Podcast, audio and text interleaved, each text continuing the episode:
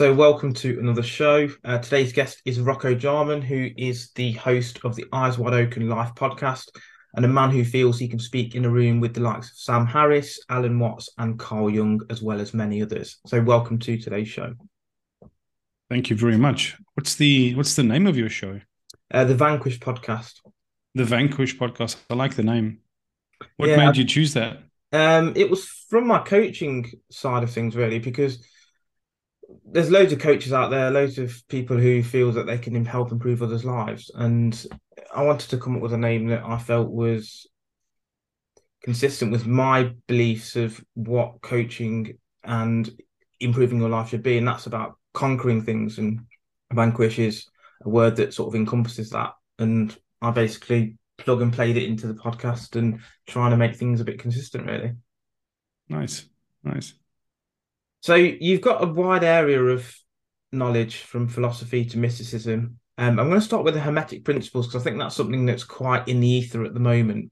Can you explain to people what that is and why it's so important to understand? Yeah, sure. So the best place to begin is to try and understand what it's not. So it's misunderstood and misrepresented a lot. So most of what you'll find on the internet or on Instagram or on books, especially, will be misrepresentations and misunderstanding of Hermetics. Hermetics is a body of um, quite ancient wisdom, and its claim is that it's the perennial wisdom.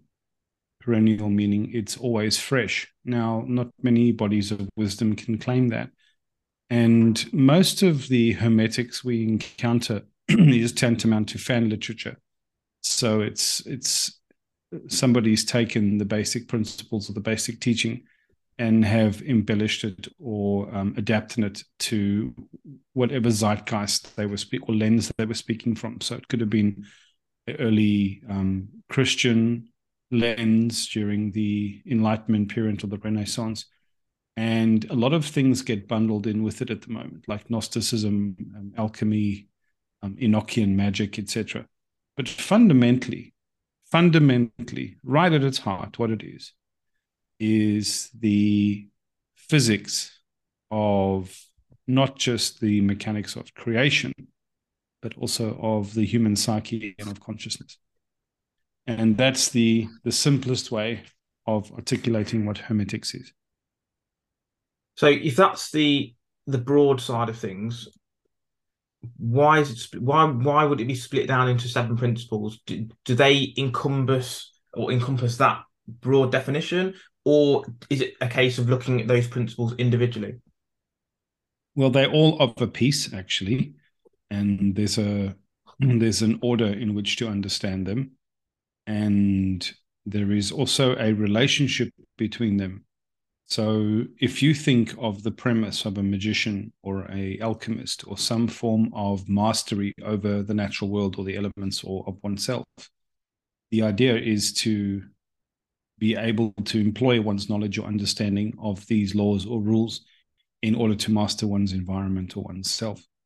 And the Hermetic principles have an embedded claim in them that the way to master, so they're in they're in order it begins with the all is mind, and then as above, so below, which is the law of dualism, and then the law of vibration, and then of polarity, and then of rhythm, cause and effect, and finally of gender. And the the, the, the premise is that to master the bottom law, the most the most um, gross of the seven laws, the least fundamental. You use the sixth law to master the seventh, and the fifth to master the sixth, and the fourth to master the fifth, and so on, which talks then, which implies the primacy of mind. And the other way of describing hermetics is the science of the mind or the priesthood of reason. And there, are, of course, turns of phrase on science and priesthoods, but in each case pointing to that of the mind and of reason. So it's not of dogma, it's not of faith or fancy, it's of a simple understanding of how the mind and mentalism is fundamental consciousness in other words is fundamental to the universe not what we imagine now if that's obscure we can unpack that but that's the claim. And so you can look at each one of these things individually but they the the cash value is in the consideration of them as a as a whole. And of course which is little understood is that each of the seven laws um, or all seven of them actually really just um, lend themselves to one primary law, which is reason and relativity, being in relation with something. So, which we can, a couple yeah. of things you mentioned is one was that you use the principle above to solve the principle below. That's right. Yes. So, the principle of mentalism is is the, the first principle, that's the prime one, exactly right. Yeah. So that is used to understand the law of correspondence. Is that is that correct? Correct. So how how is that correct? Because what's the relationship, and how do you use the principle above to transcend the one below, if that's the right terminology? Well, we can give very rudimentary examples which help us understand that, but I suppose one of the ways of looking at it is if we consider that the the first law, which is the principle of mentalism, being that consciousness is fundamental. consciousness is not divisible. It's it's a, a principle of unity and pervasiveness. And yet there is manifested in visible or observable creation that which is not observably conscious, which means there are two states, which means we're dealing with a, a duality. And the duality has to emanate from something, and of course, emanates from the monad, the singularity.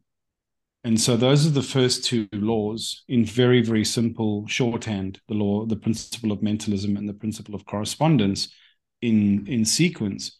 But the the prime or the primacy is obviously of the upper law, and the second law is a derivative of or stems from the upper law, which is why the upper law always is the one that's that um, is the means to subvert or master the lower law.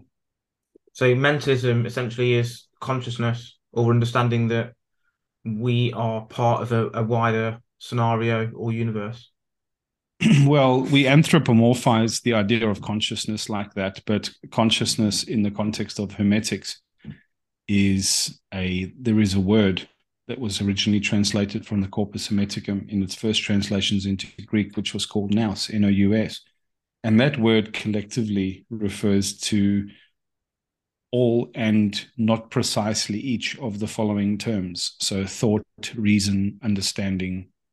And we have to pick a word to try and encapsulate what that means. And in some religious traditions, people call that light. So when we talked about the age of enlightenment, it was arrival at an understanding. So fundamentally, it's consciousness that's um, pervaded by reason.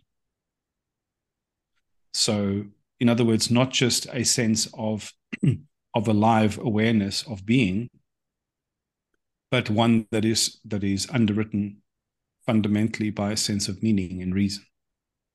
The word nous is used still to this day, isn't it? But is that as yes? In, in, it's it's a different spelling, yes, but it's it's it's a it's same pronunciation, yes. Like in especially in the UK, to have nous is to have savvy or street smarts. Yeah.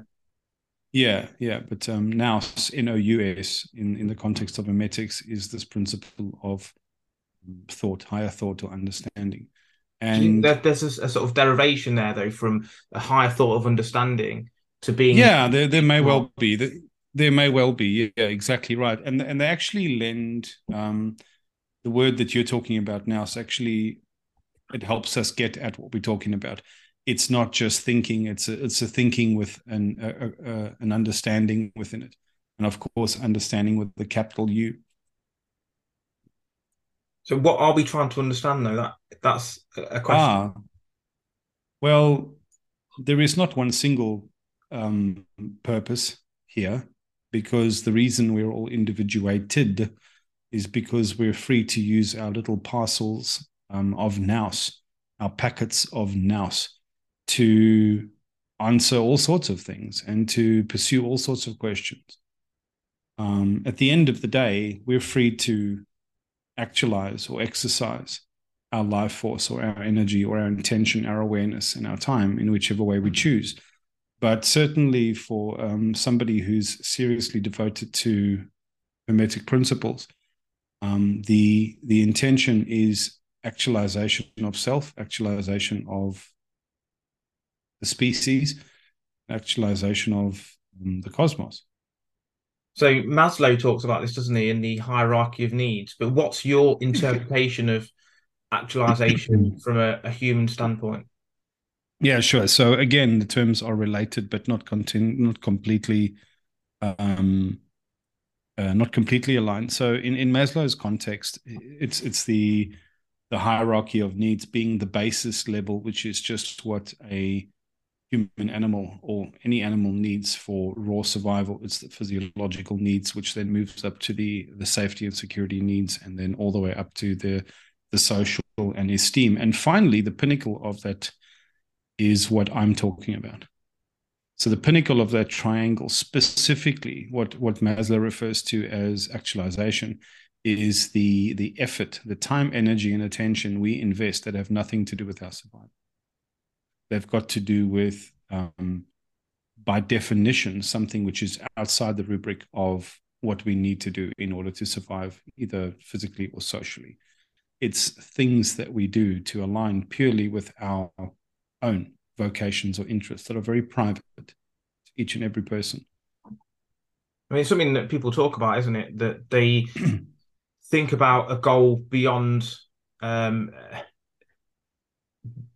a requirement or the reason why they're doing something that's so big that makes them so passionate and driven towards this goal. Is that what you're you're suggesting that to self actualize, we need to think of a purpose a lot greater than ourselves? Yeah, absolutely. I, I think that's absolutely fundamental and absolutely essential. Um, and it's it's paradoxical, of course, because you both at once have to completely actualize in the context of yourself, but also in in in relationship to a purpose or a sense of meaning, um, both inside you and also far beyond you. I think that's essential. Yeah, very much. That's very much the project is. But on, on the face of it, it seems like a selfless act, then, doesn't it? To say, well, actually, you know, I'm behaving in a way that's going to be for the benefit of humanity or the benefit of um, a group of people, for example. But is there a, yeah. an element of selfishness within there as well? Of saying, well, well, well it's completely it's completely selfish because it only seems altruistic or purely altruistic w- w- when we lack a degree. First of all, when we lack the understanding, the nous to understand the project. So part of the problem is veiled from people who can't tackle the context or the concept um, fully and the veil is not as if it's some kind of secret, but things are veiled from us when we can't make contact with them because of our lack of context. So if you get somebody who lives uh, their life lower down the Maslowian, Maslowian hierarchy of needs, their understanding of altruism will be cartoonish, like out of a textbook, like I'm doing some selfless act, like a Mother Teresa or a, a Princess Di hugging um, AIDS patients in in hospitals. And the irony is is as as you move up in that hierarchy your your your basic needs not they don't become foregone conclusions but they don't co-opt your energy and your tension the way that they used to when you were desperate for them. So if you find somebody who's down on their luck or has been down on their luck their whole life the amount of consciousness that they can bring to bear in a moment in a situation or a conversation the reason homeless people that find themselves in those poor uh, situations are not as self-conscious about their appearance as you and I are is very simply because their emotion their their survival um, metrics or KPIs or outcomes surrounding ideas like social rapport or esteem are insignificant compared to where they're going to get their next meal from or how warm they're going to eat that night. Whereas we can take those things for granted and we can relegate those concerns to the comforts or the, the consistencies of our homes or our societies, which is what one of those stepping stones of civilizations offer, offer us. And we then free up that bandwidth to pursue our higher vocations. Now, only when that bandwidth is freed up can you broaden your receptivity to consciousness, to nous. So your capacity for, for understanding and for connecting with the principle of understanding increases. And when that happens, the version of altruism that I'm about to explain to you doesn't seem so cartoonish. It seems a lot more tangible. And so fundament, fundamentally, you have um, pervasive to every single known religion, philosophy, ideology that we've ever conceived of on this planet is the golden rule which is some version of do unto others as you would have done unto you. Um, you know, don't judge lest ye be judged, or you know, throw the don't cast the first stone. There's there's many versions of this, which all boil down to the same basic thing, which is treat others as you would have yourself treated by others. Which means if you take that to its it, its clinical, sensible, logical conclusion, what universe, what kind of neighbors of human souls do you want to share a universe with? One where everyone is patently uh, selfish, or one where mm. they are selfish enough to pursue that true intention where they can flourish, not only flourish in themselves. I mean, do you want to live in a society where you're the only person that has means and everyone else around you is miserable and destitute? Or do you genuinely want to live in a place where you're surrounded by happiness and creativity and flourishing? The answer is so obviously the latter. And in that case, you can be selfishly predisposed towards mutual, stable mutual actualization of not only yourself, but everyone around you, because I absolutely want to live in the world where I can go and watch the most incredible virtuoso musical performances or see the most incredible art or have food cooked by incredible chefs or see people build beautiful hotels manage nature for ex- uh, outdoor excursions. That only becomes possible if everybody else is also doing their passions to the nth degree and they're actualizing and then we're living in an actualized playground now that also sounds like a dystopian nightmare if everybody that's playing that game isn't also completely in a state of self mastery, leaning towards generosity and compassion as well. Because if they're not, then you get the scenario we have at the moment, which is where we have everything run by psychopaths and narcissists, which is literally a hell on earth of pandemic disconnection, greed. Too much is never enough. And that's exactly what we have now.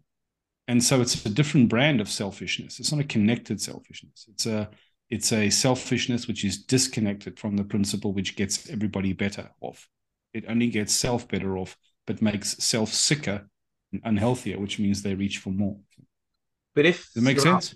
Yeah, but if if throughout that um, that hierarchy, obviously you said that we would ideally be in a position where everyone gets to this level of altruism and understands that they should treat each other rightly. But something I heard the other day, which I think is a, in in some respects, a fair comparison, is that if you have someone at the level of IQ of 150 and you have someone at the level of IQ of 80, they see the world in a completely different way. And if you extrapolate that to the Maslow's hierarchy of needs or something very similar, if someone is stuck at the lower level, maybe they can't see that higher level. Maybe they can't see that cause and effect, calm, karma based uh, hermetic principle that that says, look, if we treat others well, we're then going to live in, in, in a better world than than we do yeah, today. Maybe they. But that's why you don't give um, children steak knives, and that's why we don't let delinquents um, make ch- choices for everybody else.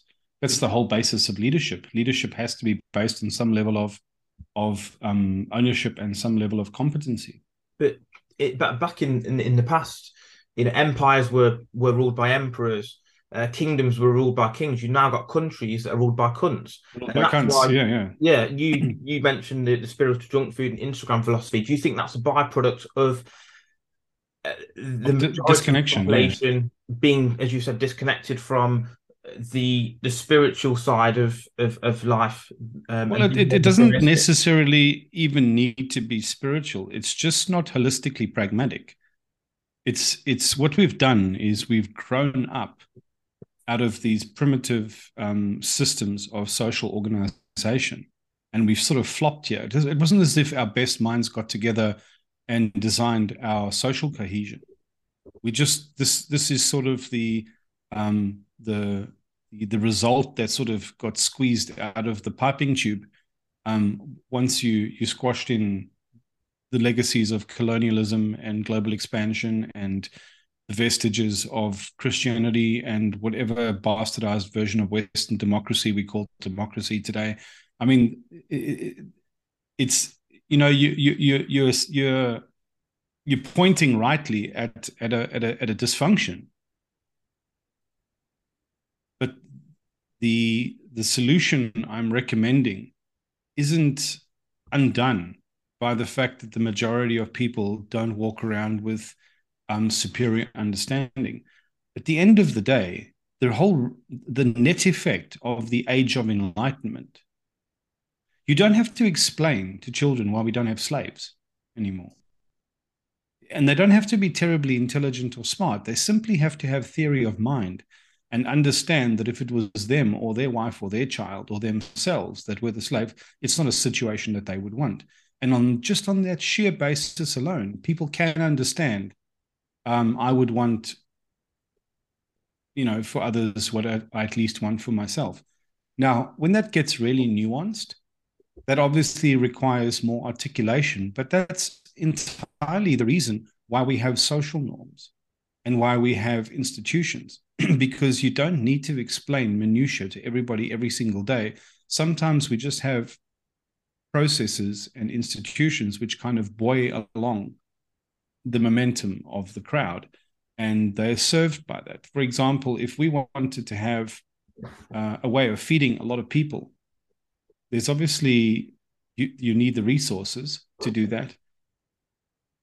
And it, it, it doesn't take a genius to sit and draw out the amount of meat you have versus the amount of vegetables you have versus the amount of condiments you have to go and work out a reasonably pedestrian egalitarian way of sharing it all up. You can't have one person that has five steaks and everybody else has to share the the gruel and the vegetables.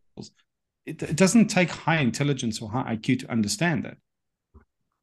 So um, and by the same token, the distribution of incredibly intelligent people with incredibly high potential of nous, of consciousness, is distributed in a way in a population that is sustained within that population. But but that's so it's, it's not as if yes. But some of that's just based on logic, like oh, you can see that if, you, if we have these amount of steaks, you know, we should we should give these equally amongst people. You mentioned the yeah. child as well; they can see clearly that you should not have slaves, etc.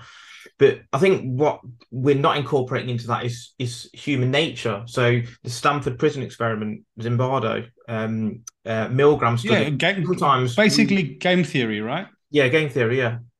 Fundamentally, yes. Well, exactly right. So uh, until you start explaining game theory to people, now the most the most objective version of game theory is the trolley car problem because there's no subjectivity there. First of all, you just you're standing looking at a trolley car and a siding, and there's one person strapped to the tracks or a pregnant woman with a with a baby, and you've got to start making these assertions about you know what would be right or wrong in each case. So even before we get to the the the, the brutal complexity of game theory, and game theory is so complex even game theorists can't make predictions about game theory. It can only inform us about the the the, the, the, wide range of idiosyncratic way in which human beings um, strategize their optimization for survival or benefit or flourishing or something like that.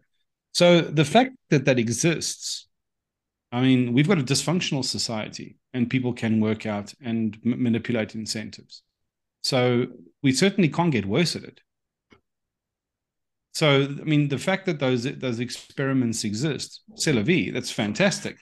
Um, and, and far be it if we ever work our way out of the situation we find ourselves in at the moment, the people who are going to have some of the prime jobs in a civilization like that are going to be the people that tackle game theory and and moral philosophy because somebody's going to have to sit down and, and work out these problems that nobody wants to touch and the, the hardest problem at the moment is not to come up. So this is this is the thing.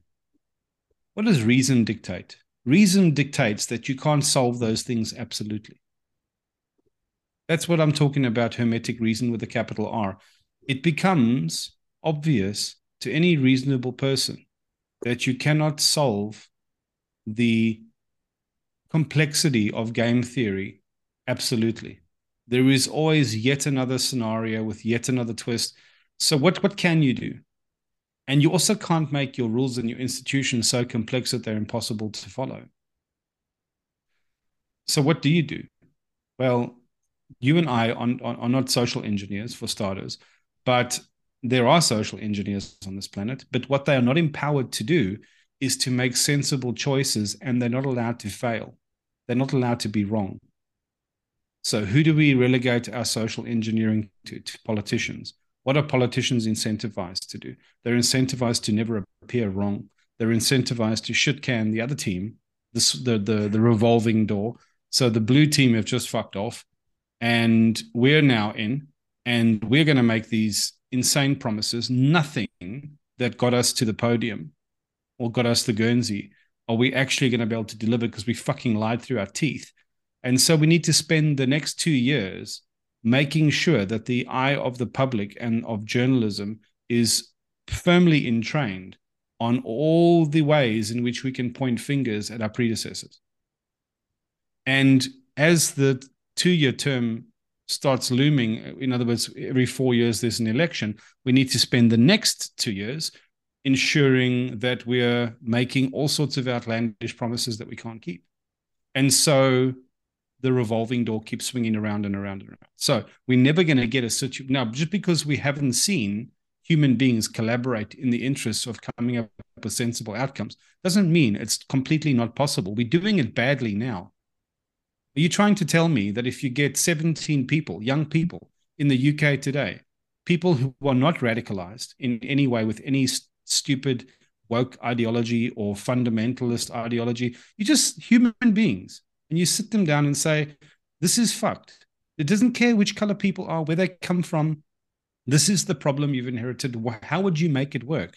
Are you trying to tell me that those 17 college students wouldn't be able to come up with something more intelligent than the fucking Tories and the Whigs badgering endlessly at each other, getting fucking nowhere, and all getting mixed up by the press? So I mean, just just keep scaling that that, that those numbers until you get a quorum of of of people making reasonably intelligent decisions. The thing is, between you and I, we know that they are not going to get every single scenario right. If you ask them how to distribute welfare, how to handle the tax or the pension or the um, the healthcare system, these are complex issues, and they're not going to get them right. They're going to make mistakes. But here's the missing thing: Leadership requires no permission to get started and should also carry no risk of blame if mistakes are made. Because yeah. the whole point to leadership is taking a risk and being vulnerable and saying, I'm going to try something. It's the best we know how. But when we get it wrong, don't come and shit on me. I got it wrong, not because I'm incompetent. I got it wrong because there was no better answer available at the time. And that scales right down to individual leadership, individual behavior. As soon as I know better, I do better, but I have to get off the pot. I have to do something, which means you have to take the risk of doing the wrong thing for a while until you know better. But, I think we don't when, allow that in ourselves. Sorry. Sorry, I was going to say whether or not we have the uh, the ability to get a room of individuals together and find solutions to these problems. It's the implementation of those problem uh, or solutions is going to be the issue because yes we do live to an extent in a competence based hierarchy but that doesn't transcend beyond government And as you said, you've got idiots in, in control of where things move, and they've got their own agenda. A lot of the time, they are puppets for a much larger organization or institution. So even if we did have solutions, the problem is is the solution that may be put forward is to actually get rid of the the governments that are already there or to restructure correct the correct already there The- the- which means that it correct. won't be something that's allowed to be put forward so it's in some No. a non-starter um no. So you can't start at the top. You've just worked out. Okay Yeah. so that's the principle of hermetics. You don't try to start at the top. You start with the individual. Every single individual needs to wake up and eventually if you get a quorum of people so do you know what a murmuration is? Murmuration of swallows? No. When they were when they were making the movie uh, Gladiator, the animators Ridley Scott said, "What I want is I want this aerial shot swooping over the Colosseum, and I want to see these birds sort of flying in the dome and out across the the the seven hills." And they shat their pants for a bit because they thought to themselves, "How the hell are they going to, um, you know, do the the the animation for potentially thousands of birds in, in, in a flock?" And what they eventually consulted with ornithologists and what they figured out was that the heuristic that birds flying in a swarm actually have is very simple. Two basic data points on their heuristic. The one is don't crash into the bird in front or beside you, and don't veer too far away from the bird beside you. And that elasticity has got uh, uh, a sort of time component because all the birds are moving at within a range of speeds that are commensurate with each other. So even though you see this undulating mass in the sky, um, they are still keeping together and they're moving together. Now, the net effect of a murmuration is what the name, the collective name is for that that action. If you get one of those birds catches an insect on the wing, but he had to deviate his little body maybe an inch, half an inch, to catch that insect. It means the four or five birds around it would be subconsciously impelled to move in the vector that that small bird moved by an unconscious impulse. And then the 100 around those, or the 20 around those five would be commensurately moved, and the, the 150 around those 20, and so on and so on and so on. And this is how we get viral social movements. Now, if you got a thousand people in a, in, a, in a significant population that were all of a mind, who all applied these principles, it's not just listening to the principles and trying to apply them. It's obviously a lot deeper and more nuanced than that. Obviously, it is. But if you got people of the basic premise that self mastery is key, facing discomfort in oneself, not being moved, capital M moved. That's a hermetic principle, the unmoved mover. And all the rest are, of us are moved in nature. Emotion is a Latin root word which re- refers to the motion that our psyche undertakes by emotional impulse, by psychological impulse. Right. So if we can master that impulsive movement, in other words, we can practice what is called tolerance with a capital T. What is tolerance? If our aim is to understand more and encounter more and engage more and connect more, the barrier to our connection is discomfort and accidental injury. More accidental injury is to blame for people disagreeing or not getting along because their vigilance is aroused and their mistrust is, is heightened. But when you truly understand what somebody else's value set is, even though their their intuition of how they would get there is maybe primitive or, or something, the, the the trust that you need is compromised because you can't trust their incentives. But once you can start articulating those incentives and you can start figuring out inside of yourself what is reasonable, what's unreasonable to ask for, where is the boundary between self and other, on, on what measure am I responsible for my own choices, my own behavior? Tolerance becomes really key because as you try and interface with people, the first interface might be clumsy, slightly painful, it might trigger you in some way. But the ownership that you have to not be triggered, to accommodate a little bit of pain, a little bit of discomfort, and attribute it to accident and to clumsiness rather than to sentiment, the whole tone, the agitation tone comes down and the cohesiveness between people can increase. So, this is the actual purpose of Hermetics because it means you can encounter the world around you much more rawly. You can encounter truth and the reality of the world without layers of distortion and filter because you've embodied a kind of awareness and stillness which is not easily triggered to unforeseen uh, catalysts or circumstance so that you can be more still and more present in a moment right. You're getting where i'm going yeah, right? yeah. Now you get a thousand people in a large population who this is the project of their lives. And they also have the greater project this aim of stable mutual actualization we we're talking about. How do we get more people along for the ride in a saner calmer stiller way where we can start converging on things? What we have at the moment is not a technology problem. It's not a communication problem. It's a coordination problem we can't align our incentives and our values clearly enough there's not enough time because there's always more distortion, there's always more chaos, there's always more triggering events happening all the time that subsume our attention and our time.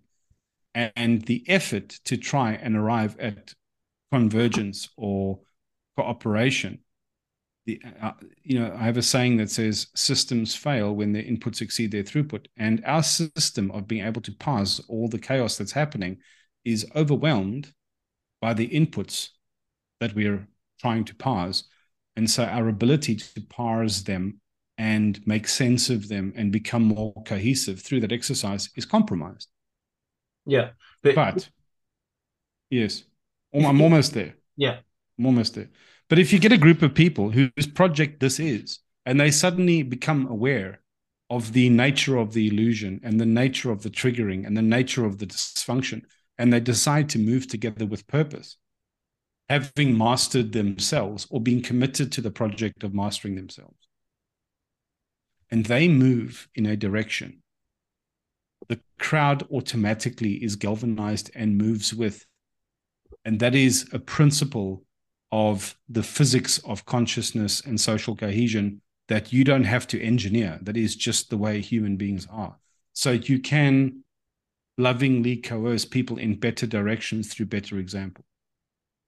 But do you feel that with the, with the pyramid style analysis that those thousand people could have the influence on those people at the bottom in no, a not, the, not, not, di- not, not, directly, but no. after after time, as you said with the hermetic principles, you know, you need to go well. So again, the way so one of the key principles of hermetics is correspondence, which boils down to as above, so below. And what that means is that principle is also pervasive in all physical uh, systems and all arrangements and all other hierarchies as well. What yeah. that means is, let's say now we're at the apex, us few thousand trying to do better, right? Our logic and reason and will will only be will only appeal to the tier of the social pyramid just below us we will not be able to reach the base. They will be unreachable by us. But the tier below us will be able to reach through concept or communication or engagement the tier below them. And they will eventually be able to reach the bottom tier. But does it, does it does it depend though on you mentioned the, the bird example from Gladiator where you know they behave in a way that's relative to those closest to them. But much like the ripple um, the, the, the, the sort of ripples from a, a, pond or a river or a lake? Does it depend on how big the ripples are, the ripple effect? Because if you throw it a does, it does, it, but again, it does, it does. But if you also look at the other um, uh, laws of hermetics, there's one, the law of rhythm, which talks about um, seasonality, frequency, etc. So there is a principle called entrainment. You know, if you begin one metronome, if you put seven metronomes on a desk or seven pendulum clocks aligned next to each other on the wall, and you and you start the pendulums off at different uh, rates and frequencies, within a period of time they will synchronize. Yeah, it's like with uh, women's menstrual cycles and the hearts right. of you know people who that's it together. That's it. That's entrainment. Now, the lower law, the below below the principle of rhythm, is the principle of cause and effect. So if you're trying to engender a cause and effect relationship between you and the people around you, you have to use the entrainment principle, which it's not the size of the ripple that you make, it's the frequency that you do it at. So you do things in, in a ritualistic way, in a ceremonial way, in a repeated way, in an entrained way, in a, in a way that has repeated frequency, because again, the human subconscious is automatically entrained to these kinds of things without without consciously trying to. So if if somebody you've heard of this, the the um, psychological effect of repetition. Yeah. That basically is is exactly what we're talking about. It's like the uh, climbing of a mountain uh, begins with a single step, isn't it? You don't have to necessarily have the mountain there and then, but the the small cumulative effect of a single step, or as you said, the the, the frequency of change. That's it. what will make the bigger difference. That's it. Right now, if you consider hermetics um, again from like a as a scientific principle, the principle of mentalism almost insinuates that there is a prime signal that's being distributed, that's to be understood, that is to be perceived, right? And how do you how do you uh, put force and range to that signal? You increase the amplitude and the frequency commensurate with the substrate that you have to move through. And if we're trying to get that signal out, it's everything in the universe works in pulses. So that's what quantum means. It means measured in packets. It doesn't mean something mystical. It literally just means measured in bursts or packets or pulses. That's it. And so that is the behavior we want to emulate when we want to reach more people. But unfortunately, our cycles of social engagement or cycles of social engineering, these four year cycles, are they're not effective. They're clearly not effective. We've broken all of our natural cycles and we don't have these fundamentals like initiation, where it's difficult now because now we have to unfuck ourselves from a thousand years of dicking around. But if we start fixing this, we would not be teaching children the crap we're teaching them at school. It's just it's ridiculous. It's laughable completely ridiculous. It's in fact, it's very hard to sit an intelligent human being down and say reverse engineer the um, academic curriculum over 12 years for me of a human child and then say to them and what are you expecting out of this? No well they're going to be well-formed adults which are suited for the no, no, no they fucking won't be. This is not suiting anyone for anything. This is insane. It's patently insane. Now let's let's assume we, we were we were using that time better and teaching the children instead social skills, psychological skills, teaching them about guilt, shame, um, just the landscape of the human psyche and how to navigate it um, uh, intelligently.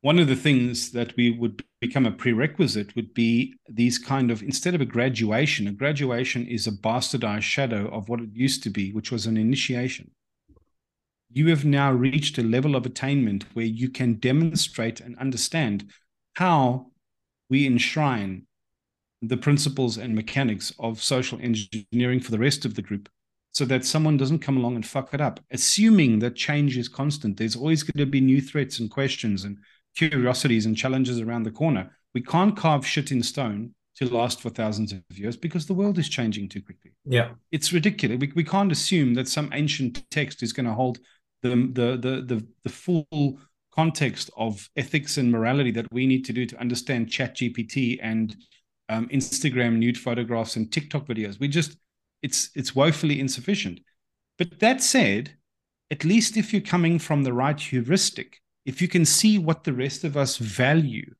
and you can be proven to be a reasonable actor a good faith actor if you can argue with um, in, you know intellectual honesty even if not with roaring intellect, just emotional intelligence, at least. That can be taught, that can be trained, that can be engendered into people as they grow up. If you can demonstrate that, then you are safe to initiate into the group of decision makers so that when we get together to make difficult decisions, you're not going to be sitting there with your pink hair raging about your pronouns or some other irrelevant thing. It's pointing at your wound, which you have. And I'm, I, I see you, I see you in your wounding. But we're trying to solve a problem here. And the problem has to be paramount to any individual's feelings or emotion right now. That doesn't mean we don't care about emotions. We're not Vulcans, but the, the, the, the management of your feelings and your trauma is one project, and the dealing of this complex social question is another project. And project A cannot bleed into project B because, by definition, it'll fuck up project B. And if you can understand that principle, just that principle, which is, and it boils right down to what would I want? What is the golden principle? If I had a calamity for my family that I wanted to solve and I threw on the public square, and the public square couldn't deal with it because they were too fucked up about pronouns or about um, religious fundamentalism, I, I would not want that. I would not feel safe. I would feel that I'm living in an insane society. And everything's funny until it's your kid with pancreatic cancer, until it's your house that's going to be foreclosed at the bank. Yeah. So if you can park your bullshit for a minute and just say, okay, what would you want if you were the most vulnerable person in society? Okay, fuck yeah, I'd want the best minds to be talking seriously about the issue and nothing but the issue. Okay, then that's how we can enshrine our decision making. Now, if you can subscribe to that, you can be part of the decision makers. But equally, knowing what human beings are like, you must also be amenable to being tapped on the shoulder and saying, hey, it looks like you're fucking going off emotionally half cock at the moment. You want to step out the room and bring it back down? Yeah. And if you're not amenable to that, you also can't be in the decision making group. So, what do, that's not democracy. But it's something. I think we think, haven't experienced. Yeah. Yeah, I was going to say, I think the, the issue is that, well, a couple of things. The school system's not been adapted in however many years. And those things that have been adapted within the school system are to teach there's more than two genders. All the all the shit stuff that is going to make people worse off over the long over the long term. And then those people who are intelligent and are uh, um, uh, as you said, of those type of minds or have those type of minds that could cause change, generally get sold down the river of well, hundred grand, two hundred grand job, you know, the corporate corporate lifestyle. So where are these people those that have been fucked up psychologically by the system and those that have the intellect but go down the corporate world route where are these people going to where are we going to find these people that are going to help to to change things over the long term? Oh well what, where you'll find them is um, in the queues at mental health clinics because because they are the ones that are feeling sick inside because they cannot align natively with an unsick with an unwell society you know, Jiddu Krishnamurti, the last time we met, I said to you, one of his famous quotes is, It's no sign of good health to be well adjusted in a profoundly sick environment.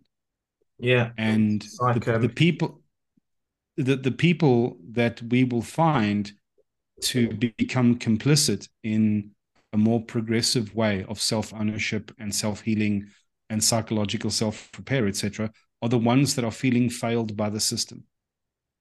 Yeah, it's like if the you're... ones who was going to say, it's, it's like if you're on the side of the majority, one of the 48 laws of power, it's time to pause and reflect. And if most people are thinking stupid thoughts, that's it. You know that's that it. Yes, to, to to feel alone right now is is to be uniquely sane because if you don't feel alone, it means you are siding with the mob who are doing mobbish kind of things, and you are definitely this, as you say, this is pause for thought. So you know, all the people that I I used to think that they would be spiritually inclined. They're not, because the spiritually inclined people are satisfied with a shallow dip of the cup. They just put some tie dye on and they put the, you know a, a hemp a headband on, and they go to what's called a bush doof, um, and you know a little bit of mushrooms and some schwongel, and we're and we're all good you know, a few crystals and a bit of um, Palo Santo burning or, or, or white sage.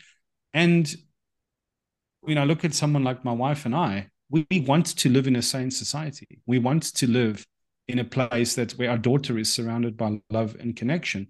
But I also want to live where people wash and don't try and make gin in the bath. So um, it, it clearly can't be the hippies because they also don't take the fucking world seriously. Like they're, they're, they're overgrown children who are trying to recapture some kind of Peter Pan shtick.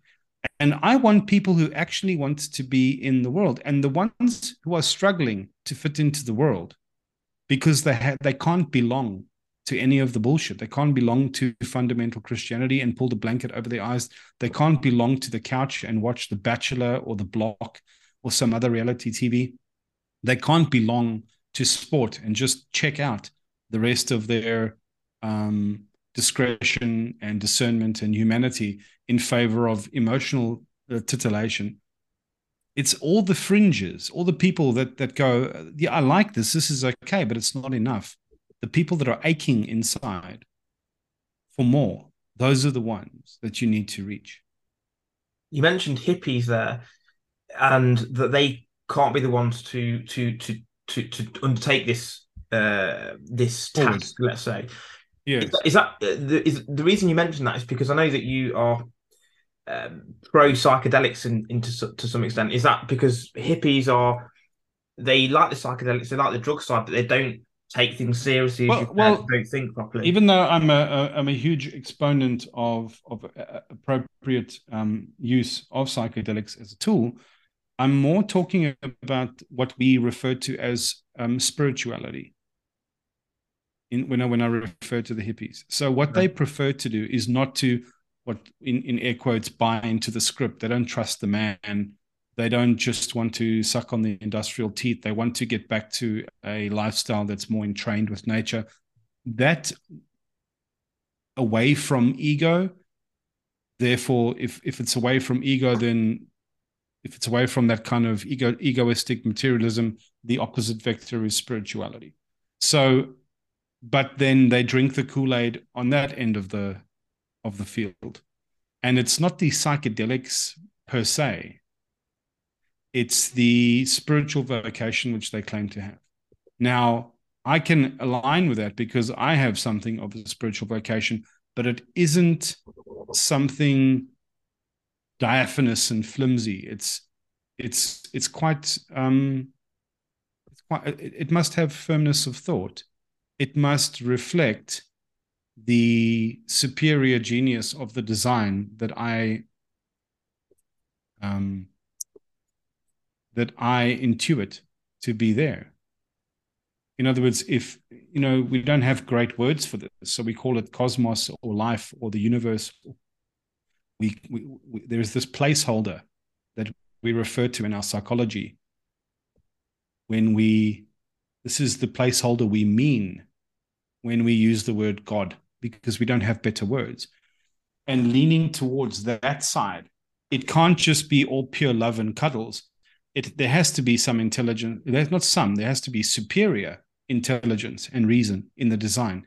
There has to be a grander design that subscribes to meaning. It can't be all this haphazard bullshit. Now, I'm, I reasoned my way into that perspective. And if I'm looking for a a being or a presence or a, a, a, proof of something that exists beyond the veil of normal perception, it has to it, it, it has to look and feel like it belongs to that that description of order and reason and meaning and and um, behind the design. And hippies for example they don't need that. There's this sort of casual hand wave of just you just paintbrush a watercolor with your hand and you say no no it's it's the everything it's the all it's the mother it's the vague uh, assertions using these these these archetypes which can be from a hermetic perspective very precise they kind of just gesture loosely at them and it's that loose gesturing um, without the compulsion to get very close to it with discernment and understanding, that makes me realize those are not the kind of actors you can make a serious play for social improvement with. Because at the end of the day, there is a there is a propensity in people's psychology. Alan Watts used to call it the prickles and the goo. Um, some people are pricklier and some people are goo, and you get prickly goo and gooey prickles. And but the, the two fundamental um, uh, ends ends of the spectrum are hippies would be the gooey, flowy. It's all just it'll all work itself out. Nothing needs to be precise. And of course, when you're looking at something like Eastern philosophy, like Taoism, for example, there is an element of our universe which absolutely subscribes to that, that kind of ineffable blend of the paradox. It's yin and yang, and it's kind of both, but but we can't really engineer a society based on that. Yeah. Especially not if there's bad faith actors with um, uh, tactical nuclear weapons aimed at our borders, or if there's you know somebody putting a pangolin on top of a bat in a wet market in Wuhan. We, we need we need to, or it, it could be a meteor heading towards our planet. What are we going to sit there burning white sage and just hoping that the asteroid's going to bypass our planet, or we're going to try and get our engineers and our physicists and our scientists to try and work something out. Now, to that level of coordination can't be done around a ukulele. Yeah. So, uh, not to be disparaging towards hippies and their project, they're they're a lot easier to please and to work with if you're moving in the right direction than the other side. But by the same token, these are not the people you want paddling.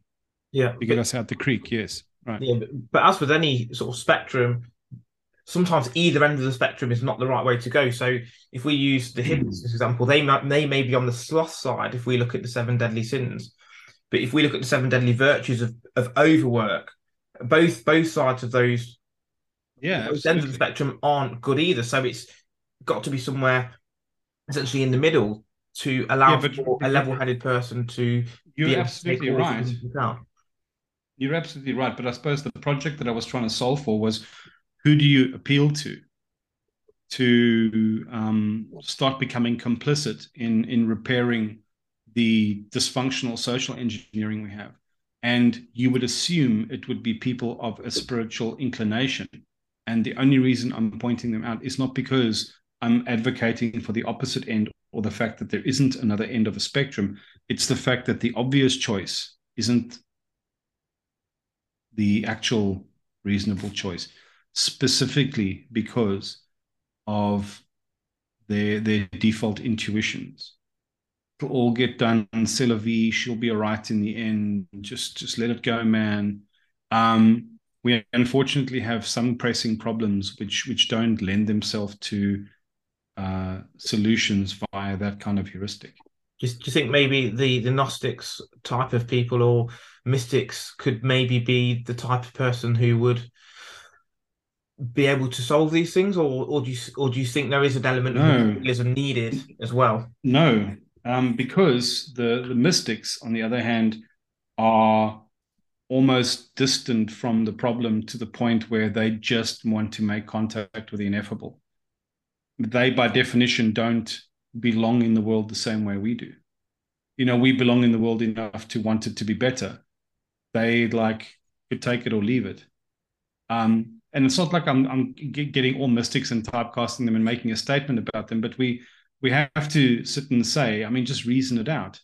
Um, are you, you, I think you have to consult people who are mystically inclined um, for, for your alignment or your, your sense of, of truth or what, what is, what, what it is that we're trying to make contact with as a species. Yeah. But it, it, it it's the same way that, um,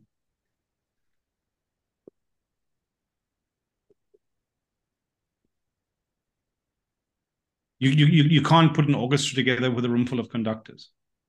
Yeah, agreed. So I don't know if that's a precise analogy, but it's it's somebody's touching the ineffable, the ethereal, and and yet no one can hear the music except them. That's not the people who you want playing an orchestra piece to an audience. You actually want a bank of cellos and a bank of you want you want doers and you, you want specialists and you want yeah yeah, the, th- the thing is with, with that analogy, uh, for, for me anyway, everyone wants to be the conductor. You know, I'm the guy in charge. I'm the one who manages. No, they don't actually. We, we lot assume that. of- I don't think it's true. a lot of people do though. They want they want to be the big, a lot of people do though. They want they want to be the big, but not everyone does. And sometimes people have to understand what their part and what their role is in the wider wider picture, wider scenario. And sometimes we can't all be Um, the leaders of the ship. Sometimes we do have to be the oarsman or whoever else. Um, Yeah, so I agree with you, Okay. but I'm going to challenge that to a point, Juba, and I'm going to say this. When when you get somebody who's, um, I suppose, intellectually immature to begin with, and you say to them, you know, which superhero do you want to be? Everybody wants to be Superman, or everybody wants to be Iron Man. Everybody wants to be Batman. But when you start tackling the actual rigor and demand of that requirement, when they make contact with what's actually required and expected, they very quickly mature out of that initial, well, fuck, no, actually, I don't want to be that guy. So, our first, this is because of our relationship with power. Very primitively, so there's a principle in hermetics that says where you get your permission is where you get your power. And so, our our distribution of power tends to be hierarchical Yeah. with the assumption that the pinnacle of it is always divine or divinely ordained. So it'll either be um, king, which is you know a divine dynasty of this royal bloodline, or it'll be a priest or a pope, something. It's but it's or it'll be via natural law, divine natural law, and therefore the person on the top of this, like the CEO or the strongest guy or the warlord, is still somehow divinely ordained Yeah. because right right and so we Normally, have this um, the, It's normally responsibility and competence, though, isn't it, that allows for that person to be at the top of any given hierarchy.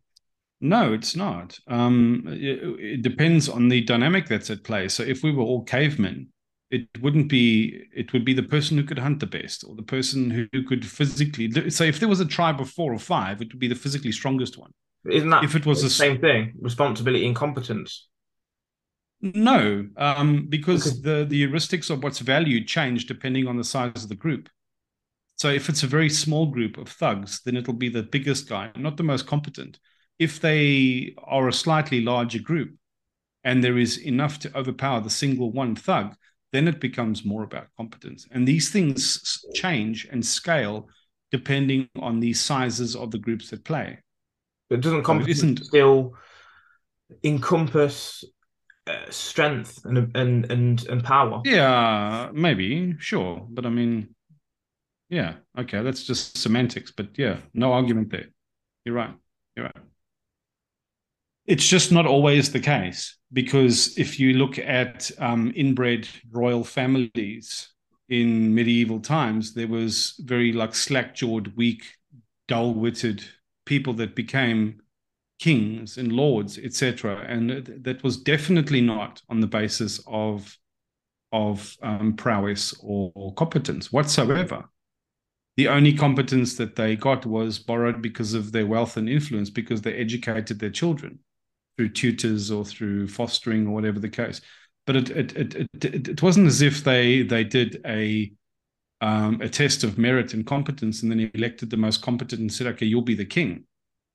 It's never worked like that. It's- It's always- that example is like where you know, easy times make for weak men, weak men make for hard times. That sort of cycle because you don't re- you rarely tend to find the, the, the a son being a great man who's come from a great father necessarily. You do get some, of course, but it's very hard to step into a great man's shoes and still be someone uh, of uh, of substance. Yeah, I think um, every permutation that we could come up with exists, and we're talking out of our asses here. Because, yeah, like what I what I tend to do is like when I start wandering really far outside my wheelhouse, I just go, I don't know. You maybe, maybe, maybe. So what what are some of the things you're reading at the moment? Because I know you you've got a, a lot of books there behind you as well. I know you like your Alan Watts and Actually, I don't actually read a lot, and I've only only arrived at Alan Watts much later. What am I reading at the moment? Um, I'm busy reading Yuval Noah Harari's um, Homo Deus. I'm reading a book. What's his name? His emissary. It's called his emissary. by Iain McGilchrist. It's about the um, debunking the myths about what we understand the functions of the left and the right hemispheres of our brains, what their functions actually are versus what we were told they were. Um, so he was a um, forget the, the the medical term of people that understand that, that study the brain. Neuro- neuroscientist. Neuroscientist. That's right. And um, he was interested in left and right brain function, and he was told for decades that he was going to burn his career. But he persisted, and now he's the authority on this. And it's actually, um, I use this particular insight with a lot of my clients. It's absolutely breakthrough because what, what, they're, what did they're he use? um, so uh, the, the, the, most fundamental aspect of it is that the premise that we get given, which is that the left brain is logical and mathematical and linguistic and the right is creative, is completely bullshit. It's just utterly bullshit.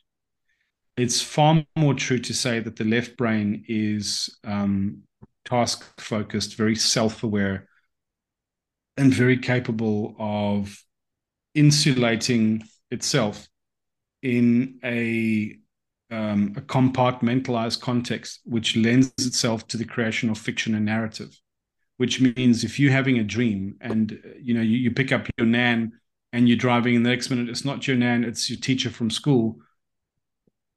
What you actually had were two dreams, but your left brain is the part that that authors the fiction that the one turned into the other because it is unbound by the the ambient necessity of cohesion with the world and with reality, it can happily just author a fiction. So when you get somebody like Donald Trump, for example, somebody who can just lie vociferously without being self-aware, that kind of narcissistic human being is not evil.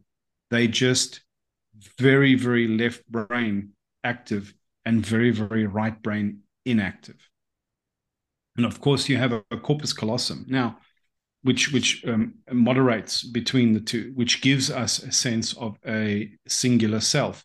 But that sense of singular self, which is if you do any practice of meditation or mindfulness, one of the objectives of that practice is to start becoming aware of the illusory nature of that assumption that we are a singular self. There is just this, you know, um, pantheon of jibber jabber going on inside your heads, and then you sit and have the sense of singular identity. And you also assume that you're contingent with the, the Jeevan that you were yesterday or last week or the year before. But your thoughts and ideas have completely changed. And yet you tell yourself a fiction that you're the same contiguous person. And so the right brain then is more ambient aware, it's more aware of other. So um, the left eye connected to the right lobe, and the right eye is connected to the left lobe. So when you know hunters will look at their right eye, and mothers will keep the baby on their left so that they can be aware of other. It's little small things like that. And when you notice that you can tell somebody a truth, like they struggle to break a habit or struggle to break a paradigm, what you realize is that they are very, very strong in their left brain presence. And there's all sorts of physical activities you can do to synchronize the hemispheres and to break that that break that stronghold that the left brain has. And the title of the book gives it away. It's called The Master and his, and his Emissary. And the left brain is the emissary that thinks it's the master. And it's a bit like that scene in The Lord of the Rings where the one's whispering into the old king's ear and he's a doting dotard king and he's not in his right wits and he's just have this this Wormtongue whispering poison in his ear the whole time. Our left brain does this to us and can make us patently unhappy and patently captured in our uh, illusory fictions of drama or of malaise or of story or um, it's, it's a narrative that we can get caught in. So that's one of the books I'm reading as well. So how do we sort of transcend that? Do we go into reflection? Do we go into, as Alan Watts said, Zen, where we are sort of transcending time to an extent and meditate? Or is it just a case of understanding that that's how that side of the brain operates, and when we're aware of something, we can then. That's it. I, I, I would. I would advocate the latter. So it's first of all being aware that that phenomenon exists suddenly makes you curious to go, oh fuck, I wonder how many things in my life are attributable to that, rather than because it's not as if I'm, I'm, I'm making contact with actual reality. I'm making contact with my perception of reality, and how much is my perception distorted by my narrative. Now, you know, it's a bit like when you first learn about logical fallacies and cognitive biases when you first learn about them, when you first get shown a a um, optical illusion in school, the teacher shows it to you, and you go, "Oh, wow!" You know, the whole class is blown away. That first crossing of that Rubicon that you do in your psychology, you go, "It is possible for my eyes to deceive me." Your world is forever changed. A, a, a, a capacity opens up in your internal predictive models where you entertain the possibility that you can be mistaken. And you look at the world if you're if you've lost your keys or you can't get your hand in your pocket or something you suddenly become aware that you can trick yourself. And you tackle the problem slightly differently from there on out. And it's exactly the same with logical fallacies and cognitive biases. You suddenly realize that we can be caught in these um, heuristics of a kind of internal game theory where we we make these rapid clutches for confirmation rather than trying to make contact with actual reality. And when you understand why it happens, of course, you, you bypass the need to feel shame and guilt and become neurotic about it. That's exactly the same with this. So the first project, I suppose, is just a knowing what the two natures of mind are that contend with each other in your in your thought stream. Then the second project becomes to start noticing which one is active and which one is lending itself to certain kinds of narrative or behavior.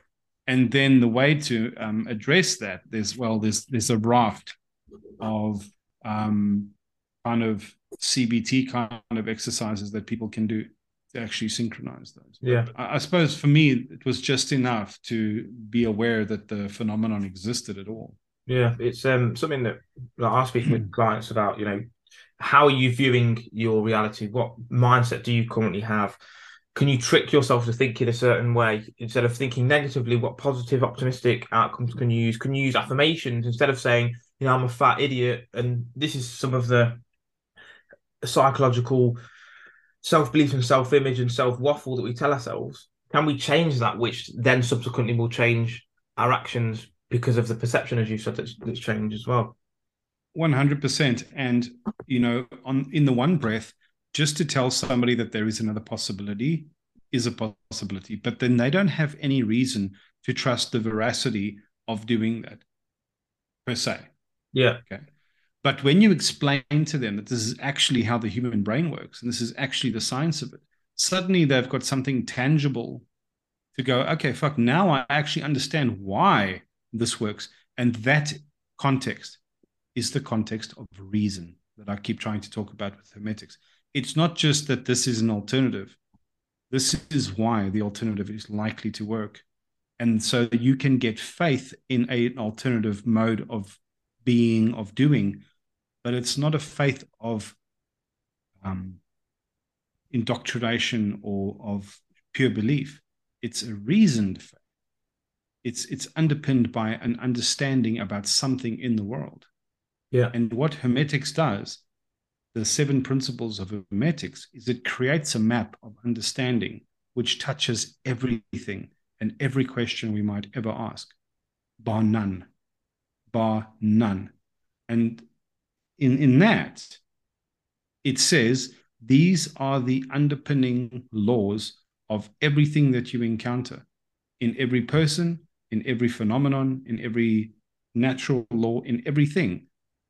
And therefore, to understand that and to know that what you are looking at will somehow betray these laws or portray these laws, it means you can start using these laws to start discerning what it is that you're in relationship. That is hugely powerful, hugely powerful. And the thing is, the lovely thing is, you don't have to just believe it. You can try it on for size and treat it as if it's true for a while and see what transpires. And when things begin to transpire, you have a reasoned faith to go, yes, fuck, this actually works. It's, it's crazy how never... mind works, though, isn't it? Because even as, as a child, you know, you believe Santa Claus is real and your behavior is dictated by that belief. You know, you'll write notes saying, This is what I want for Christmas. You'll leave out. Correct, correct. And, but as soon as you realize the reality of something, you look at, back at yourself thinking, How stupid was I? It's, I can't believe that I used to think in that way. But it's almost impossible. In fact, it is impossible to understand how you used to think at a particular point in time because you're always looking back with your new perception, with the new set of beliefs that you've got, and with that additional time. So it's um it's a very difficult exercise. But the the one benefit I like to think of is thinking, well, if I am now in a better position than I was 5, 10, 15 years ago in terms of mentality or inquisitiveness, surely in 5, 10, 15 years' time, I'm going to be in a much better place to even understand some of the questions that I can not answer. I myself. could if I'm keep moving in the same direction. Yeah.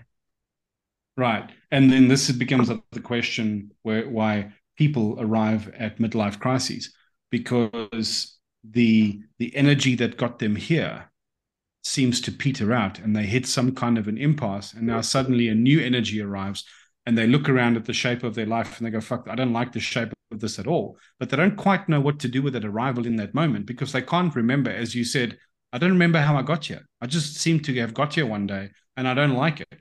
Now, yeah. I've got no reason to complain because I've got a wife and a kid and a job and this, and somehow I hate it. And I don't know what to do with that, that inherent discomfort. Now, that is exactly the phenomenon that is playing out in our species at the moment. We have just arrived at this midlife crisis of a species, and the way that we've shaped our lives, we don't like but we don't know how we got here. And we want to blame someone. And we start bickering with our neighbors and the wife and the kids. And but it's not their fault either. Because nobody engineered this. We all just flopped here in a mess. And now it starts behooving us to go, shit. And so I love that thing that you brought up. I really, really love that because I sometimes have to point that out to people. And I say to them, Do you remember being a teenager? Yes. Did you remember the shit ideas you had? Yes. What do you think of those ideas now? I actually can't relate to how I used to think. It was so insane. I said, right now, as fastidious as you are, could could I have sat you down as a teenager and talked you out of this? You said, there's no fucking ways. They know everything, and they are so certain of what they know. The only thing that addresses that mad certainty that they have is 10 years of fucking up and and crashing against a reality that won't bend to their bullshit. That is unfortunately the way we arrive every single time. So now here you are in this new phase of your life, bashing your head against some new other impasse. And I'm coming to you to tell you that there is an alternative here. And you are presenting me with not the same, but a commensurate level of stubbornness to say, no, it's impossible. I can't change. I can't do this. I can't do that. At least, at least you can remember what it felt like to be so certain of something then and to have it completely overturned within the space of five, ten years? Are you so sure that there is not a single chink in your belief that can also be summarily overturned by experience, understanding, or reason? And if you can just admit of that possibility, just that, we can begin to work. Yeah. It's like yeah. the, the, the loudest the emptiest vessel makes the loudest noise. It's like that with as you said about the teenagers. They think, oh, you know, I'm right, I'm right. You could tell me whatever you want, and you know, a lot of the things that my parents and teachers and other individuals in my life have told me. You fast forward ten years, like, do you know what? You, you can't believe how right it was, but how wrong you thought it was back then. I've noticed, yeah, and that sure over the years I've got more introverted. You're you're dead right, and the big question is how is it so perennially true that every teenager thinks their parent is a blithering fucking idiot? And yet later on, they arrive 10 years later, they still think their parents are maybe a bit naive or a bit foolish or a bit, uh, uh you know, old fashioned or something, but they weren't wrong. Now, that has repeated itself again and again and again and again for as long as human history has gone on. The question I have for you is why is it never any different? What is at play that invariably, I know the answer, but I'm wondering if you think about it, that invariably makes teenagers just unreachable. I just think it's part of a cycle. It's like you have summer, winter, autumn, and, and, and spring. We have to go through that period of um, of ignorance, shall we say, to allow for Rebellion. ourselves to to get to transcend beyond that and realize mm. what ignorant was from a first-hand perspective as opposed to right. hand perspective. That's that would be my view. I think you're dead right because you you automatically moving in the right direction. Now my question is why? Why does that happen? What is the what is the purpose? So we learn the lesson firsthand as opposed to through someone else's voice. Because I think that lessons learned um, through experience, the the the moral or the lesson learned is always a lot stronger than it is from someone telling you you should not do this, you should not do that. Sure, sure. It is, but there's there's there's more to it than that. And the more to it is that every, see, the way nature is moving towards its own vector of actualization is through how it does everything else iteration and variation. And we are just variated iterations of our parents' DNA. We are another packet of experience, one click forward into the the unfolding future that they can never belong to. And so we are wired consciously to be native and citizens of this unfolding time, and they are not. And the only way we can belong authentically to that moment is to rebel from their tight control, because their, their tight control would create a kind of stagnancy that would make us unfit for um, survival in the unfolding future, the unfolding moment. So we have to rebel to veer away, to go on our hero's journey, to go and make our own encounter, to eventually let the pendulum swing back so we can come back to the village. But we come back to the village with something. And the rebellion is not just so we can learn firsthand, it's also because where we're going, you must think of it like this this generation got us here, this generation will get us here. Then the next one will get us here, and the next one will get us here. They all leapfrog off each other, but you have to borrow the momentum from the last. But then you have to veer away from them because if you keep their signal that they have, we don't keep tuning the signal appropriately. You have to distance yourself from the, the signal of your parents because it's too entrained to the past and you have to become they become sedentary in their interpolation of the signal that's what adulthood is is to become more sedentary and so the next offshoot that wants to leapfrog to move forward with the iteration and variation of nature it has to break away and lose the safe bedrock of societal norms. They rebel they become you know they become social fucking idiots. That's what teenagers do. And then eventually through the grind like it pulls them back. And then they're the ones that settle down and have children. And so the cycle continues so the it's be, reason be scary though i think the next one of those you mentioned the you know the leapfrogging through generations and obviously the last few generations from like the industrial to technology etc but what's going to be interesting is the, the the not the next one maybe the next few generations where ChatGPT and um, AI is going to be so fundamental that maybe some of the uh, lessons and teachings that are transferred between generation are lost. Like Egypt, for example, we've we've lost the no, you're right. of how to you, build you, the pyramids, and are we going to then be in a position where people no longer right. know how to fix houses and build houses? You can see the quality right. already deteriorate with the the cathedrals of old versus some of the shit new builds you get today, and um, yes. a, a massive rise in um, in quality of, of humans at this point. You were spot on, absolutely spot on. So that is exactly the, the challenge. And it's you alluded to this, but you didn't give the full reference. So there's an author called um, G. Michael Hopf, and his full quote is um, good men create good times, good times create soft men, soft men create hard times, hard times create. So it goes. And we we are busy playing that that out now. Soft times create weak men, weak men create hard times, and we are facing hard times. And the hard times that we're going to be facing are going to be crumbling houses, crumbling institutions. Um, everything's going to be half baked, inefficient because we're all too raw and everything's.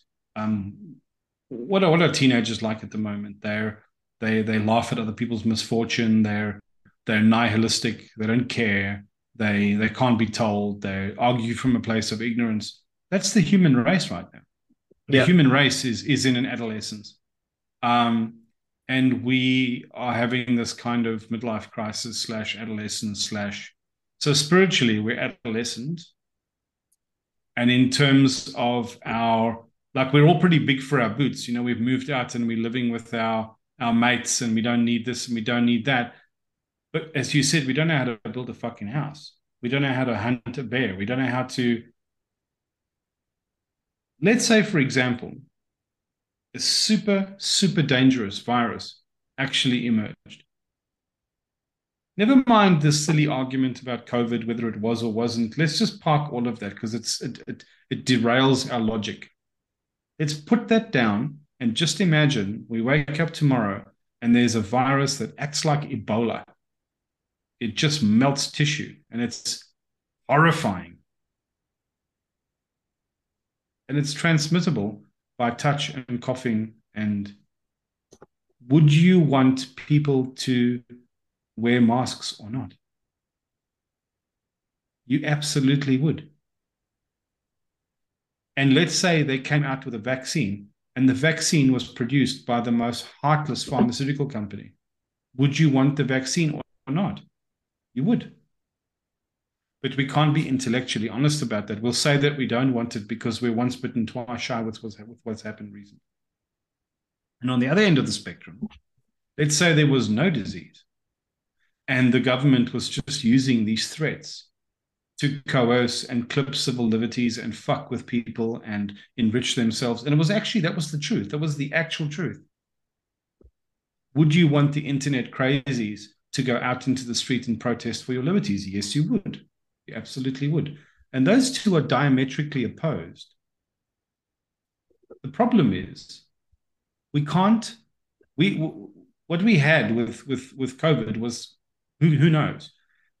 But it, what it definitely was, which is not arguable, is it was a dress rehearsal. How does the human race behave? And we covered ourselves in shame. The politicians fucked it up. The pharmaceuticals fucked it up. The political ideology fucked it up. The misinformation on the internet fucked it up. The arguing about horst dewormer, the just the whole thing, the whole lot was a joke. And you can say that to anyone, and the majority of people will pick up the argument and argue about the wrong thing. I don't fucking care what the Tories said. I don't care what anyone said. I don't care what Fauci said. I don't care who did what.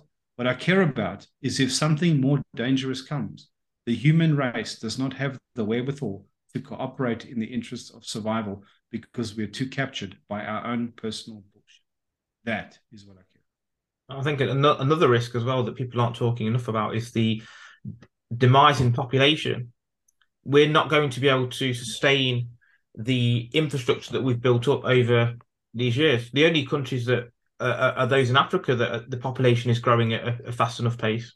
You're right, and, and and their infrastructure and ideology and social norms are fucked. Yeah, exactly. because they, they they didn't survive a clash with with Western colonialism. They they got the worst of both deals. It was like that joke that said, you know, um, Canada could have had um, American technology, French cuisine, and English culture except it got American culture, English cuisine, and French technology. Yeah. You know, it's it, it, it, that, that's exactly what's happening in Africa. They could have had these um, traditional um, ethics and um, the the colonial best of systems, and they've got everything exactly the wrong way around. Yeah, and and so they're just ripe for the picking for the worst actors on the on the global political stage, which are countries like China, yeah, who funded them. Yes, right. And so we, we're in we're in for a, a lot of pain and discomfort as a species because we don't have the means to traverse any challenge or calamity that comes our way. We can't even acknowledge that there is a climate crisis. I don't care who caused it, if it's man made or not. I care that it's happening. Who doesn't want to live with cleaner air? Who doesn't want to have cleaner nature and animals that survive without mass extinctions? Who doesn't want that? Who doesn't want to have cleaner oceans with fish that you eat that are not full of plastic? Yeah. That's the actual thing. You don't have to have any political ideolo- ideology to want to fix things, but we can't commit ourselves to fixing things because we think somebody is duping us. The, the, problem I, have got with with um, like obviously how things are at the moment, like capitalism, for example, they will blame consumers for what corporations create. Oh, you are littering, and you know you we are destroying the environment. It's our fault as consumers. Yet it's the corporations creating these products and actually destroying the environment in the first place. Right. So, from a hermetic principle, where's the solution going to come from? The the corporates are not going to self regulate, and they're going to keep.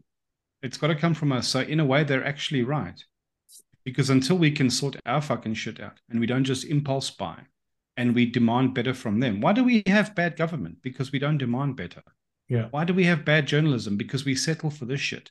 Why do we have bad anything? Because we allow it. And we don't understand the power of self ownership and cooperation. It's and like yet, distribution curve, isn't it? Most people are idiots. Complete, completely. And uh, exactly. But the idiots always want someone to blame instead of going, it's us. The idiots it's us. It's us. It's us. It's us. We're not just crying wolf, we are the wolf. And we're the ignorant villagers and the wolf is coming and we are the problem that's coming. We are the problem that's coming. We are the problem that is here. And we're all looking for a they to blame. Or we're looking for some messianic billionaire or some celebrity intellectual like a, a jordan peterson or somebody to come along. There are no gurus and messiahs. They're all idiots all of them. I don't care how clever they are. The messianic billionaire does not understand social engineering. And everybody's straying out of their lanes, all just throwing their hat in the ring. It's it's a circus. It's an absolute circus. And the actual people with actual sane answers, where are they? They drowned out in a sea of TikTok titty flashing and squirrel memes and we are we are the problem. We are the problem. We are creating a level of noise and distortion so extreme that it cannot be paused. And systems fail when their inputs exceed their throughput.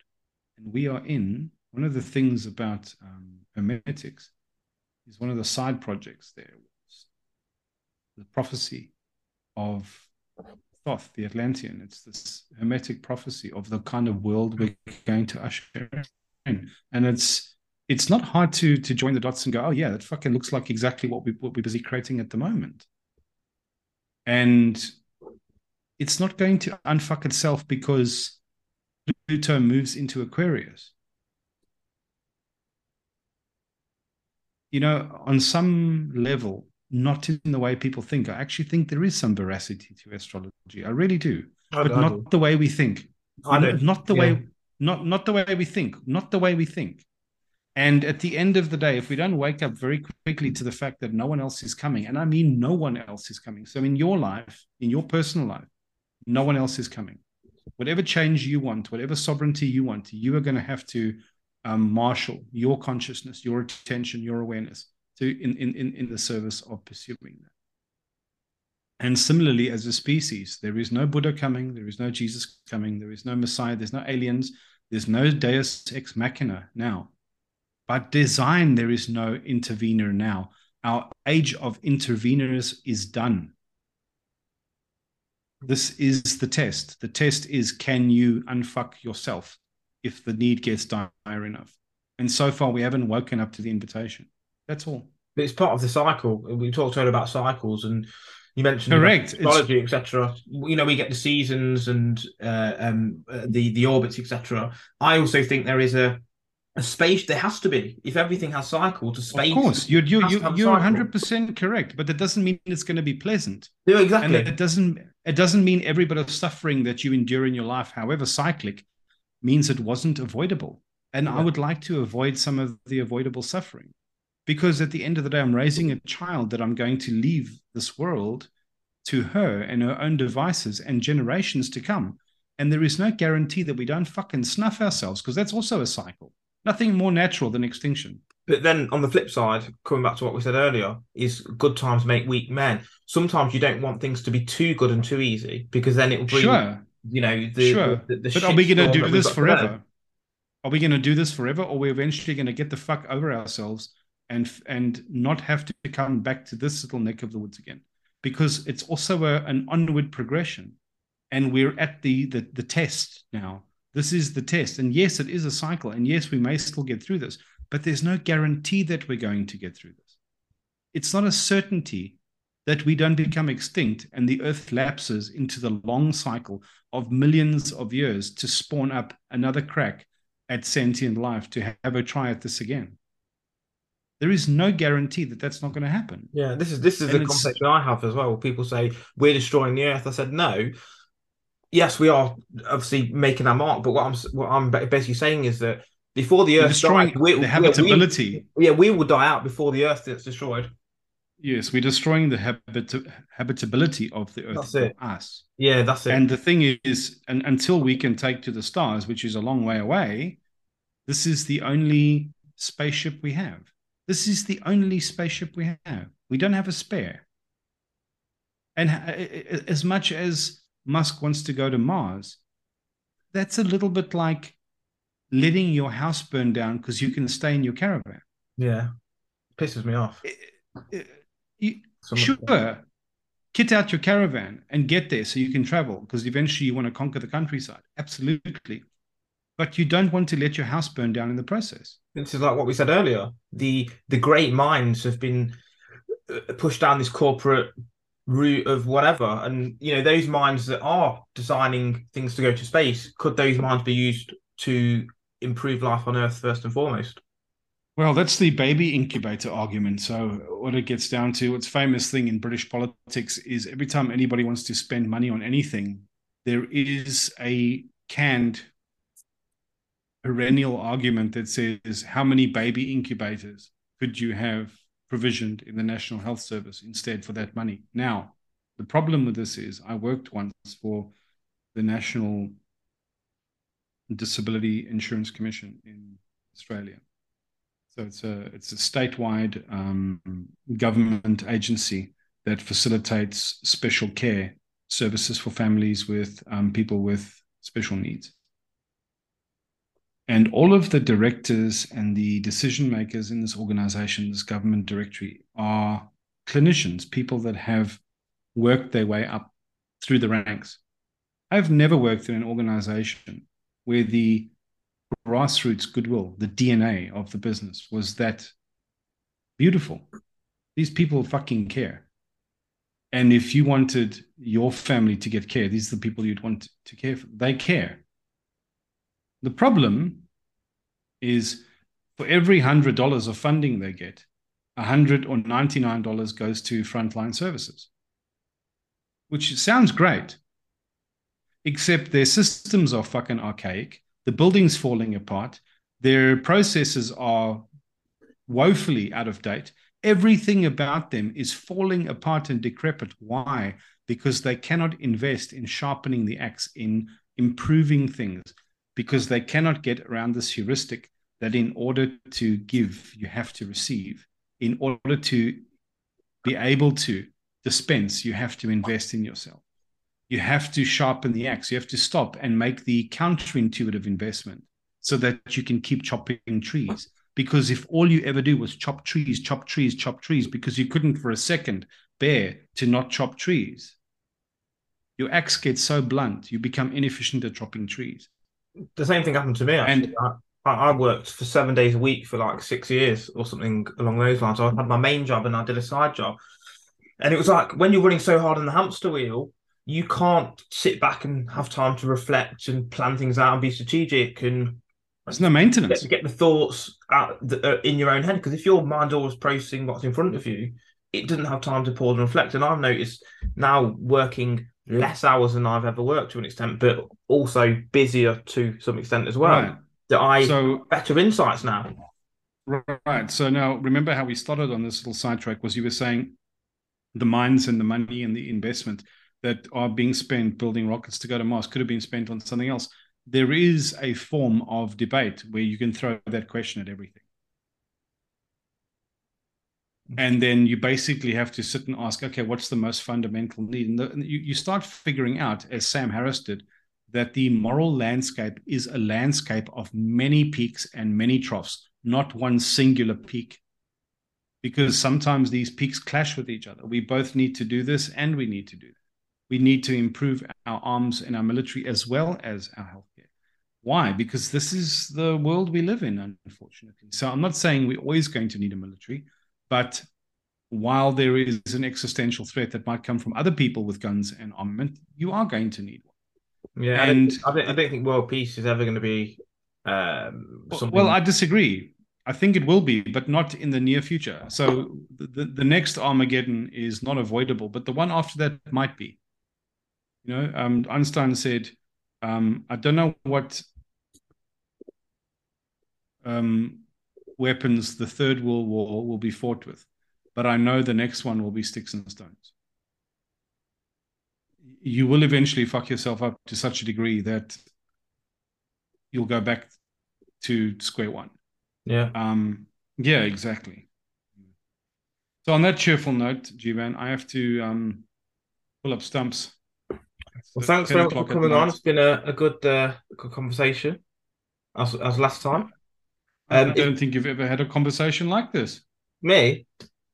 Not quite like this. Uh, well, all conversations are different, but these are the kind of conversations I um, I enjoy. I'm not really one for small talk uh, that much. Um, I prefer having uh, yeah. Uh, questions. Are there are there podcasts that, that deal with small talk?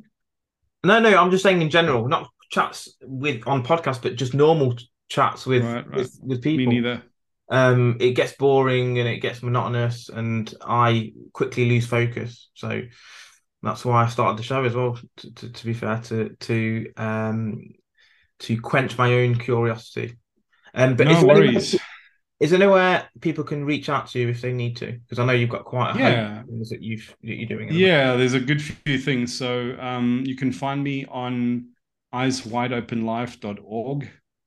Eyeswideopenlife.org. You can find me on my um, my virtual dojo that I teach people psychological self repair. Um, that's mymojoDojoLife.com. Um, I also do, I mean, increasingly engaging on the Walled Garden, which is a philosophical society, which I spoke to you about last time. That's the walledgarden.com.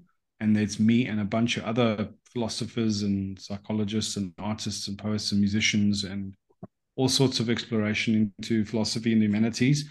That's the walledgarden.com. But if you just want to make contact with me and my work, the easiest way probably would be either my Instagram account, or the best way for your listeners is to go to eyeswideopenlife.org. Okay, that's perfect. that's where to make contact with the projects that I'm currently busy with. Well, we'll add the notes into the podcast description. Cheers. Um, and it's been Cheers, great having you on. I'd love to have you on again as well. Yeah, that was fantastic. I really enjoyed that, and um, I like your intuitions on a good fair few of these things. You you have a natural aptitude for hermetics. Thank you very much. It was. I'm. Um, I'm a curious guy. What can I say? That's it.